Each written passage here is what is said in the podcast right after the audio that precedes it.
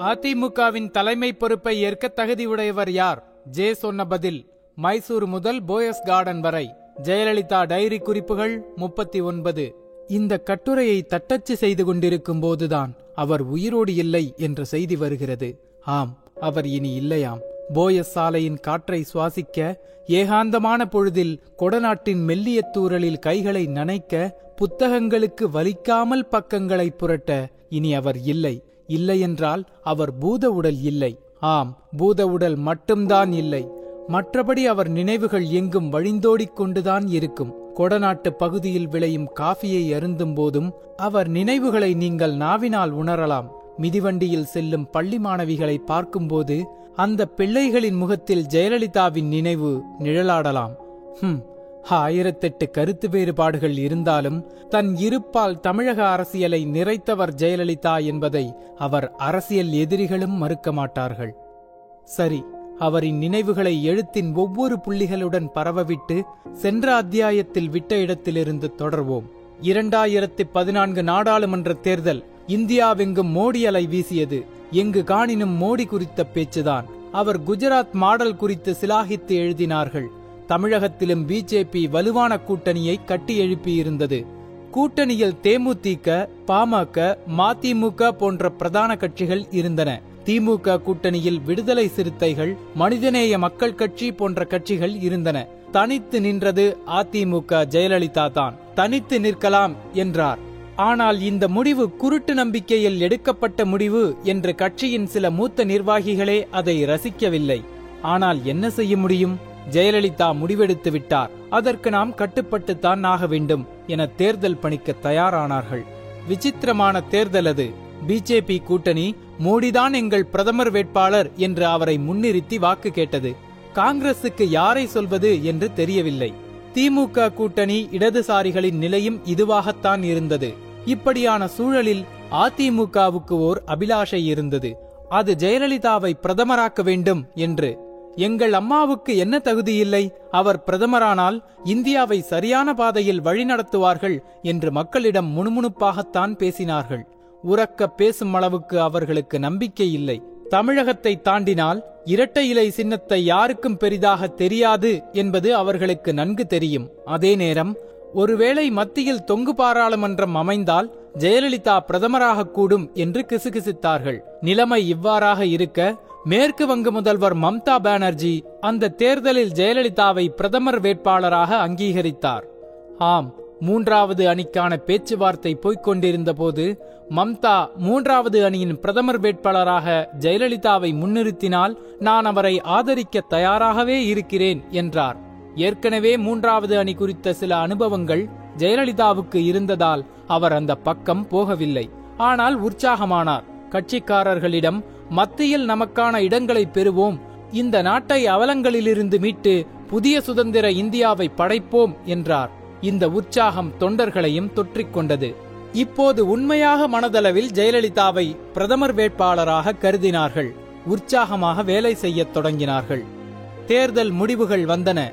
India முழுவதும் மோடி அலை பெரும் ஆலமரங்களையெல்லாம் வீழ்த்தி இருந்தது ஆனால் தமிழகத்தில் அந்த அலையை அதிமுக தடுத்து நிறுத்தி இருந்தது ஆம் முப்பத்தி ஒன்பதுக்கு முப்பத்தி ஏழு இடங்களை அதிமுகவே கைப்பற்றி இருந்தது ஆனால் அவர் நினைத்தது நிகழவில்லை. தேசிய ஜனநாயக கூட்டணி தனிப்பெரும்பான்மையில் வந்ததால் அவர்களுக்கு அதிமுகவின் ஆதரவு தேவையற்ற ஒன்றாகவே ஆனது. சொத்து குவிப்பு வழக்கு தீர்ப்பும் மீட்சியும். நாட்கள் வேகமாக நகர்ந்து செல்லத் தொடங்கின. கர்நாடகாவில் நடந்த சொத்து குவிப்பு வழக்கு விசாரணையும் துரிதமாக நடைபெற்று தீர்ப்பு நாளும் நெருங்கியது. அனைத்து வழக்குகளிலிருந்தும் விடுதலை கிடைத்துவிட்டது. இது மட்டும்தான் பாக்கி. இதிலும் விடுதலை கிடைத்துவிட்டால் வேறு எந்த அழுத்தங்களும் இல்லை என்றுதான் ஜெயலலிதா நினைத்தார். கிடைத்துவிடும் என்றும் நம்பினார். ஆனால் அவர் நம்பிக்கை பொய்த்தது. செப்டம்பர் இருபத்தி ஏழு இரண்டாயிரத்தி பதினான்கு அன்று கர்நாடக அமர்வு நீதிமன்றம் அவருக்கு நான்கு ஆண்டுகள் சிறை தண்டனையும் நூறு கோடி ரூபாய் அபராதமும் விதித்தது. மீண்டும் ஒரு தடை. முதல்வர் ஜெயலலிதாவாக கர்நாடகம் சென்றவர் இருபது நாட்கள் பரப்பன அக்ரஹார சிறையில் கழித்த பின்னர் மனதளவில் தளர்ந்த ஜெயலலிதாவாக ஜாமீனில் போயஸ் திரும்பினார். ஏறத்தாழ எட்டு மாதங்கள் அவர் வெளியில் வரவே இல்லை. ஓ பன்னீர்செல்வம் முதல்வராக பொறுப்பேற்று இருந்தாலும் அரசு எந்திரமே மொத்தமாக ஸ்தம்பித்தது போன்ற ஒரு தோற்றம் இருந்தது. எல்லா திட்டங்களும் ஜெயலலிதாவின் வருகைக்காக காத்திருந்தன. ஏன் புதிய பேருந்துகள் மக்கள் பயன்பாட்டிற்கு வரவில்லை என்றால் நாங்கள் காத்திருக்கிறோம் என்றார்கள். அமைச்சர்களுடன் திறக்கப்படாத பாலங்கள் புதிதாக வாங்கப்பட்ட பேருந்துகள் என அனைத்தும் காத்திருந்தன. கர்நாடக உயர்நீதிமன்றத்தில் மேல்முறையீடு செய்யப்பட்ட இந்த வழக்கின் தீர்ப்பு இரண்டாயிரத்தி பதினைந்தாவது வருடம் மே மாதம் பதினொன்றாம் நாள் வந்தது. ஜெயலலிதா விடுதலை செய்யப்பட்டார். இதை நான் இரண்டு வரிகளில் உங்களிடம் சொல்லிவிட்டு கடக்கிறேன். ஆனால் இந்த தீர்ப்பு அவருக்கு தந்த மனமகிழ்ச்சியை எத்தனை வார்த்தைகளினால் கூறினாலும் அப்படியே உங்களுக்கு கடத்த முடியாதுதான். தீர்ப்பு குறித்து சர்ச்சைகள் எழாமலும் இல்லை. சொத்துக்களை மதிப்பிட்டதில் தவறு இருக்கிறது என்றார்கள். கர்நாடக அரசும் திமுகவும் உச்ச நீதிமன்றத்தில் மேல்முறையீடு செய்தது. ஜெயலலிதா விமர்சனங்களை குறித்து கவலைப்படாமல் மீண்டும் முதல்வராக பொறுப்பேற்றார். பின் ராதாகிருஷ்ணன் நகர் தொகுதியில் போட்டியிட்டு மகத்தான வெற்றி பெற்றார். மீண்டும் ஒரு தேர்தல் மீண்டும் ஒரு வெற்றி மீள முடியாத மரணம். இரண்டாயிரத்தி பதினாறு அடுத்த சட்டமன்ற தேர்தல் வந்தது. இரண்டாயிரத்தி பதினாறு அடுத்த சட்டமன்ற தேர்தல் வந்தது. நாடாளுமன்ற தேர்தல் வெற்றி கொடுத்த உற்சாகத்தில் ஜெயலலிதா இந்த தேர்தலையும் கூட்டணி இல்லாமல் சந்திக்க தயாரானார். சில கட்சிகளுக்கு வாய்ப்பு வழங்கினார். ஆனால் அவர்களும் இரட்டை இலை சின்னத்தில்தான் போட்டியிட வேண்டும் என்றார். திமுக காங்கிரசுடன் கூட்டணி அமைத்திருந்தது. பாமகவும் தனியாக தேர்தலை எதிர்கொள்ள தயாரானது. மக்கள் நலக் கூட்டணி என ஒரு புது கூட்டணி இந்த தேர்தலில் உதயமாகியிருந்தது. இதில் மதிமுக விடுதலை சிறுத்தைகள் சிபிஐ சிபிஎம் ஆகியவை இருந்தன. பாஜக தனித்து நின்றது. மக்களால் நான் மக்களுக்காக நான் என்ற கோஷத்துடன் பிரச்சாரம் சென்றார் ஜெயலலிதா. சென்ற தேர்தல் அளவுக்கு இல்லாவிட்டாலும் இந்த முறையும் சில இலவசங்களை முன்வைத்தார். இலவச கைபேசி பெண்கள் டூ வீலர் வாங்குவதற்கு மானியம் தரப்படும் இவையெல்லாம் கூறினார். மீண்டும் ஆட்சிக்கு வரும்போது படிப்படியாக மதுக்கடைகள் மூடப்படும் என்றார். கருத்து கணிப்புகள் திமுக கூட்டணி வெற்றி பெறத்தான் வாய்ப்புகள் அதிகம் என்று கூறின. அதற்கு காரணமில்லாமலும் இல்லை. இரண்டாயிரத்தி பதினைந்து டிசம்பரில் பெய்த கனமழையால் சென்னையே வெள்ளத்தில் மூழ்கியது. செம்பரம்பாக்கம் மனையிலிருந்து தண்ணீர் திறந்துவிட்டதுதான் காரணம் என்று அரசின் மீது மக்கள் கோபம் கொண்டிருந்தார்கள். இது தேர்தலிலும் எதிரொலிக்கும் என்று எதிர்பார்க்கப்பட்டது. ஆனால் சென்னையை தாண்டி இந்த கோபம் வேறு எங்கும் எதிரொலிக்கவில்லை. நூத்தி முப்பத்தி நான்கு தொகுதிகளை அதிமுக கைப்பற்றியது. தஞ்சாவூர் அரவக்குறிச்சி என இரண்டு தொகுதிகளில் முறைகேடு காரணமாக தேர்தல் தள்ளி வைக்கப்பட்டிருந்தது பின்னர் நடந்த தேர்தலில் இந்த தொகுதிகளையும் கைப்பற்றினார் ஜெயலலிதா. தொடர்ந்து மூன்று தேர்தல்களில் வெற்றி என அரசியல் வரலாற்றில் அவர் ஒரு முக்கிய குறிப்பை எழுதி முன்னேறிச் சென்று கொண்டிருக்கும் போதுதான் செப்டம்பர் இருபத்தி இரண்டு இரண்டாயிரத்தி பதினாறு அன்று அந்த சம்பவம் நிகழ்ந்தது. ஆம் போயஸ் கார்டனில் ஓர் ஆலோசனை கூட்டத்தில் மயங்கி விழுந்தார் ஜெயலலிதா. அப்பல்லோவில் அனுமதிக்கப்பட்டார். முதலில் காய்ச்சல் நீர்ச்சத்து குறைபாடு என்றவர்கள் பின்னர் நுரையீரல் தொற்று என்றார்கள்.